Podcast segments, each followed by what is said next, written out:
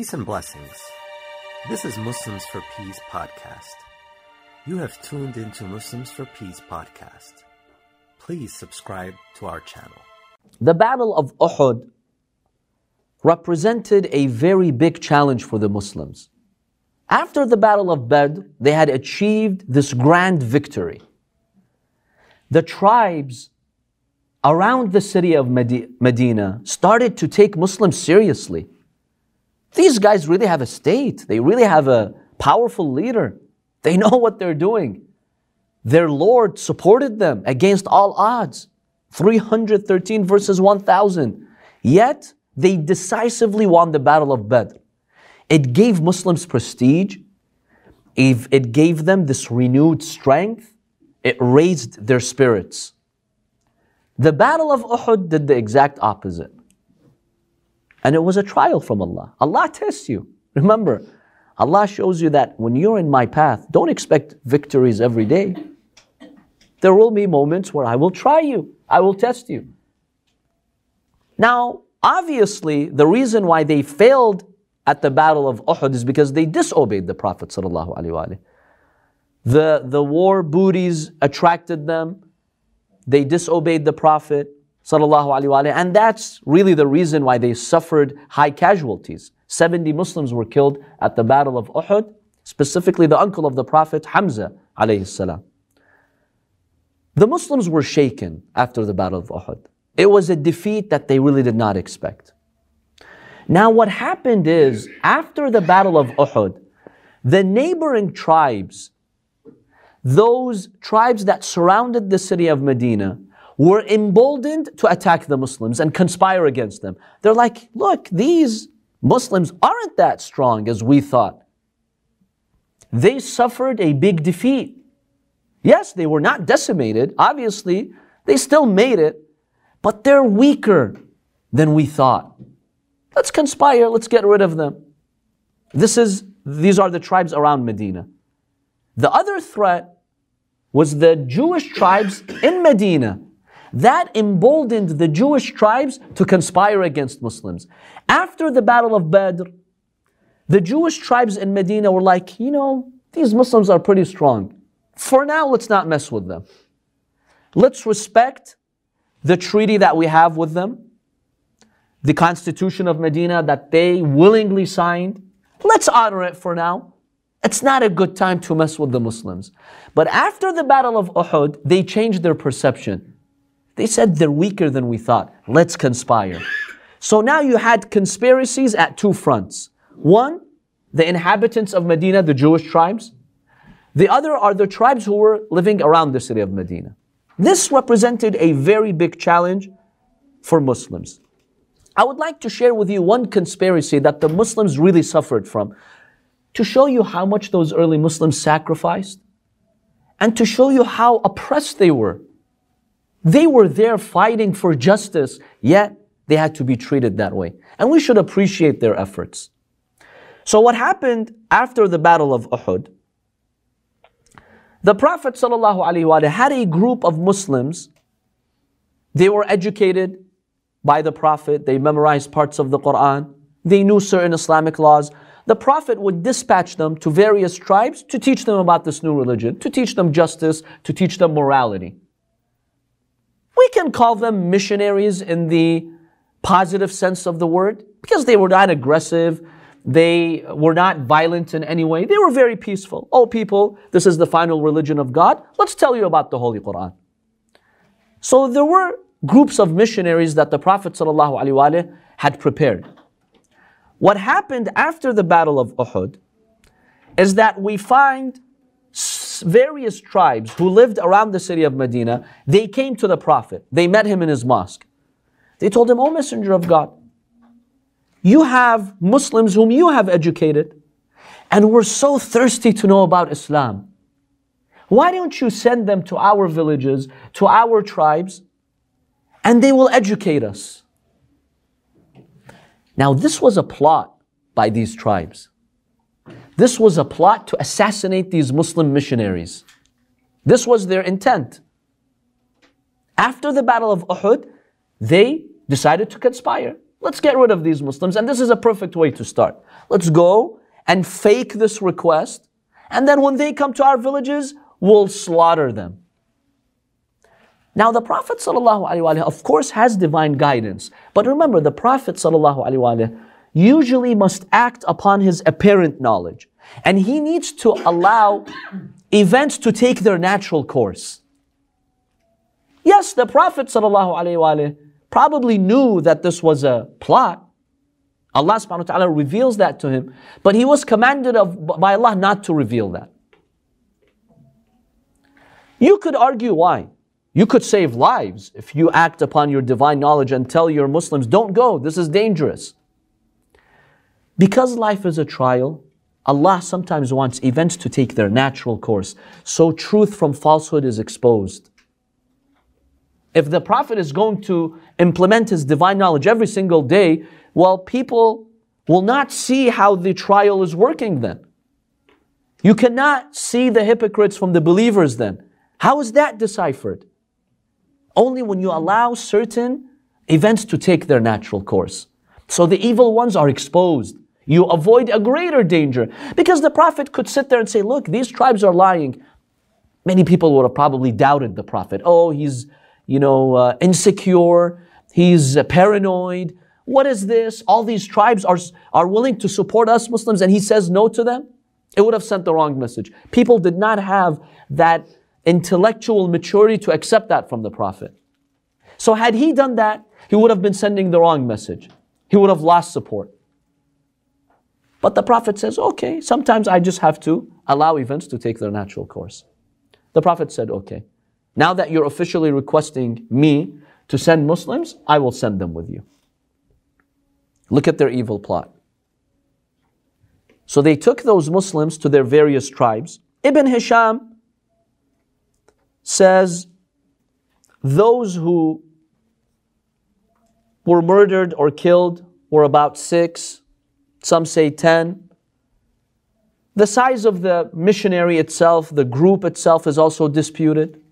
We have various figures. Let's say anywhere between six and ten was the size of the group that went with these missionaries. So they went with this group and the Prophet ﷺ appointed Marthad ibn Abi Marthad ibn al-Husayn to be the leader of that group. Marthad was one of the companions of the Prophet ﷺ. He migrated with his father to Medina to support the religion of Islam. He was there at Badr, he was there at Uhud. In fact, if you remember, when we talked about his role at Badr, on his way to the Battle of Badr, which was pretty far from the city of Medina, took them a few days to get there, he shared the camel with the Prophet and Imam Ali alayhi salam. They did not have enough camels, so the companions would share. Marthad had the honor of sharing the camel with the Prophet and Imam Ali. So he would ride on the camel for a while, then he would give it to Imam Ali alayhi salam, then he would give it to the Prophet sallallahu alaihi wasallam. So Marthad was pretty close to the, to the Prophet. And historians have also noted that Marthad would be sent and dispatched to Mecca to secretly liberate the Muslim prisoners of war. See, after Uhud, the Meccans, they claimed a number of prisoners of war from the Muslims. They took them to Mecca. They were locked, they were changed in their houses. Marthad would be amongst those people who would go secretly at night to Mecca. He'd gather intelligence that we have a prisoner of war in this house. He would go into that house and then he would secretly free him at night. So he really was a man who would sacrifice and sometimes he would put himself at risk and in danger in order to save those Muslims. So they leave Medina under the leadership of Marthad and they reached an area called Raji'. It's an area between Mecca and Medina. There, they encountered the tribe of Hudayl.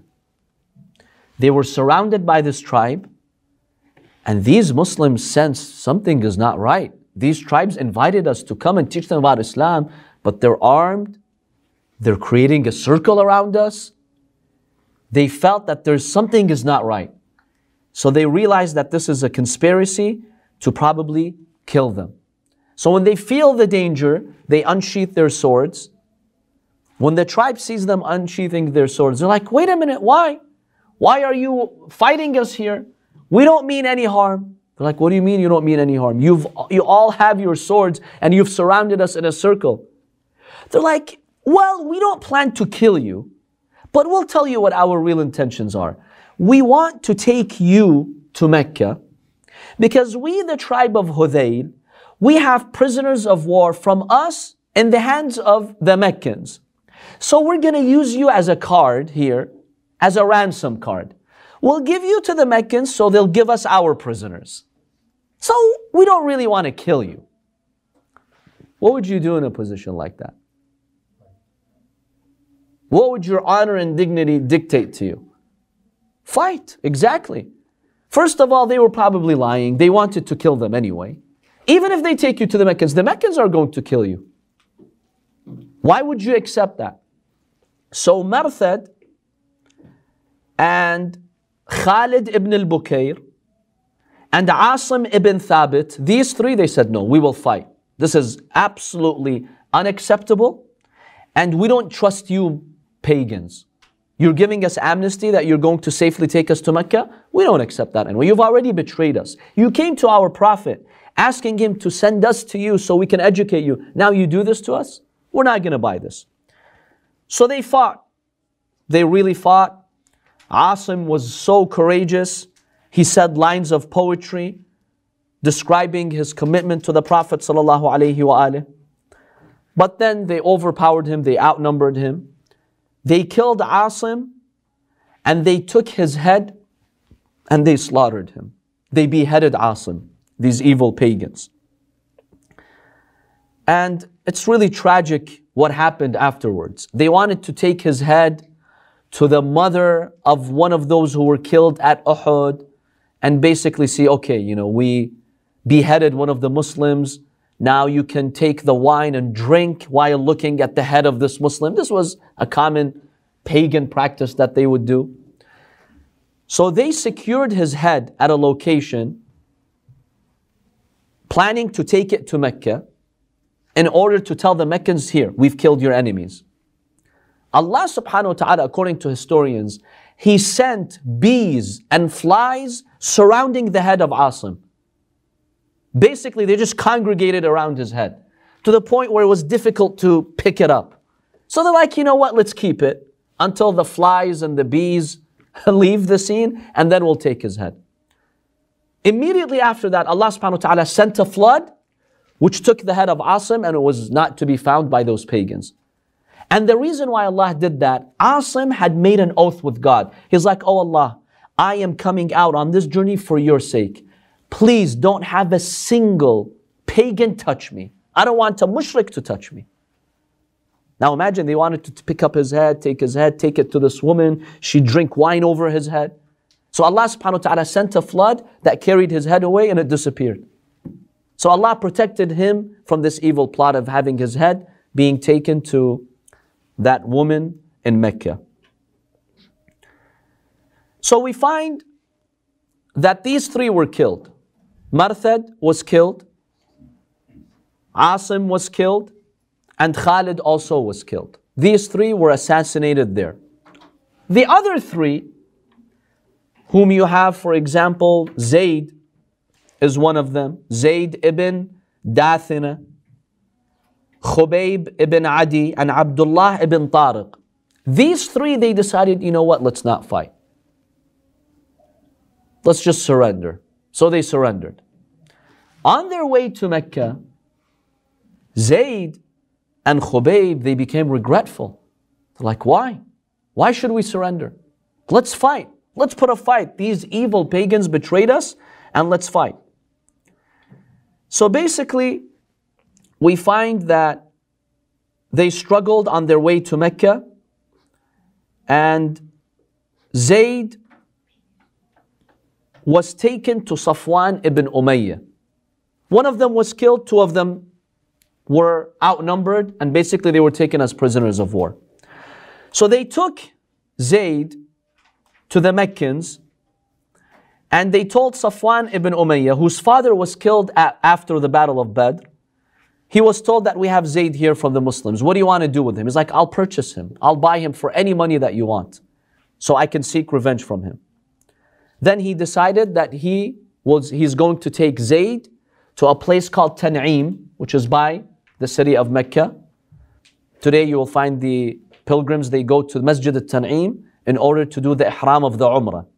Because it's the closest place right outside of Mecca. So they took him to Tan'im and they decided, they decided to hang him over there. See the viciousness of the pagans. Now imagine him, he's standing by the gallows, and in a few minutes he's going to be hanged. Abu Sufyan was there. He was organizing this whole parade of having Zayd executed. And then Abu Sufyan asked Zayd a question. He told him, I ask you in the name of the Lord that you worship. Would you prefer that now Muhammad is in your place and he gets hanged and you are set free? Look at this evil question that he's asking him. Look what you got yourself into for defending Muhammad. Right now, if you could have Muhammad in your place and you would be free, would you? Zayd became so angry and he said, I swear by the Lord that I worship. I would rather stay here and be killed and protect the Prophet's feet from a thorn pricking him. If they were to tell me, Zayd, right now we'll take you back to your family. You'll be with your wife and children. Only a small thorn will go into the feet of Muhammad. By Allah, I would refuse. See the faith of these men. It's easy to say, I am a follower of the Prophet. I'm willing to sacrifice. But when you're put in a moment like that, how would you really feel? You're away from your family. You're being unjustly killed in a place where you have no supporters. Yet he said those bold words. He said, I'd rather take the sacrifice and protect the Prophet, not his life, just protect him from a thorn, I would. Abu Sufyan was shocked at this reply. Abu Sufyan got angry and he, and he said, During my entire life, I've not seen such devoted and self sacrificing friends of anyone as those of Muhammad. How devoted the followers of this Prophet are. So he became a shaheed in the way of Allah subhanahu wa ta'ala. This was Zayd. Zayd was massacred. The second one was his friend Khubayb. Khubayb was kept under detention for some time. Then the council of Mecca, they decided, let's hang him. So they took him to the same place at Tan'im. The arrangements were made to set up the gallows. Now, right before they killed Khubayb, he told them, just give me a couple of minutes to pray to offer a salah. They said, okay, do whatever you want. He stood, he did a two rak'ah salah, a two unit prayer. And he did them rather quickly. He was very brief in finishing this prayer. When he finished his salah, he told them, look, I love salah and I love prayer. And usually I do my prayers slowly. But I did them fast so none of you accuses me of buying time with my prayer. Oh, he chickened out. He's a coward. He's offering this long prayer so he can delay his death. Know that I never pray this quickly. I prayed quickly today to prove to you that I am strong. But I want to pray to Allah subhanahu wa ta'ala. It has been said that Khubayb is the one who started this tradition of praying right before being massacred. He started this tradition, and other Muslims, before they would be massacred or killed, they would request to pray two rak'ah salah. He, it seems he's the first one who started this. So, after he finishes his salah, they take him and they decide to execute him. He says, Oh Allah, I performed my duty that you have entrusted us. I did my best to protect the Prophet. And then he said, Oh Allah, I don't have any friend here whom I can ask to convey my salam to Rasulullah. Oh Allah, you be the one who conveys my salam to your Prophet. And then after that, he was hanged to death. This event, called the tragedy of Raji', was an event that really shook the Muslims. The Prophet was deeply troubled. these tribes like Hudayl and others, they came asking us to send them top companions to teach them Quran, to teach them justice, and this is what they did to them. They plotted against them. They sent, they killed half of them. They took the other half to Mecca, and this is how, how they were killed. The Prophet was extremely, extremely disturbed by this. And they left the body of Khubayb at Tan'im for days under the sun. The pagans in Mecca, they did not even want to bury him. So the Prophet arranged for one of the companions to secretly go at night to Mecca and to bury his body. So you really see the difficulties that Muslims go through. By the way, these are not incidents that you find any Orientalist talking about. Oh yeah, these Muslims in Medina, they're waging wars, they're aggressive. Do you know what happened to these Muslims? Do you know the, the size and the magnitude of the conspiracies against them? What do you do with tribes like that? You go and tell them, yes, yes, come by all means, take over my city. There's absolutely no resistance and confrontation. The Prophet was dealing with vicious tribes like that, with vicious, men- vicious mentalities like that. They would not even honor their word, honor their request. What do you do with people like that? Yet the Prophet was patient. Yes, he, yet he was so humane with them. But you find after the Battle of Uhud, unfortunately, a number of tribes were emboldened. In fact, a tragedy greater than Al-Raji''s Bi'r Ma'una Many Muslims were, were massacred in that tragedy, similar to this, where these tribes conspired and they killed a, a number of top companions. So many of them, they were shuhada, they were killed, and they really sacrificed in the way of Allah subhanahu wa ta'ala. And their iman mesmerized everyone. Till that last minute, they were very steadfast and they defended the religion of Islam. So this was one challenge that Muslims had to go through. Emboldened tribes wanting to get rid of Islam.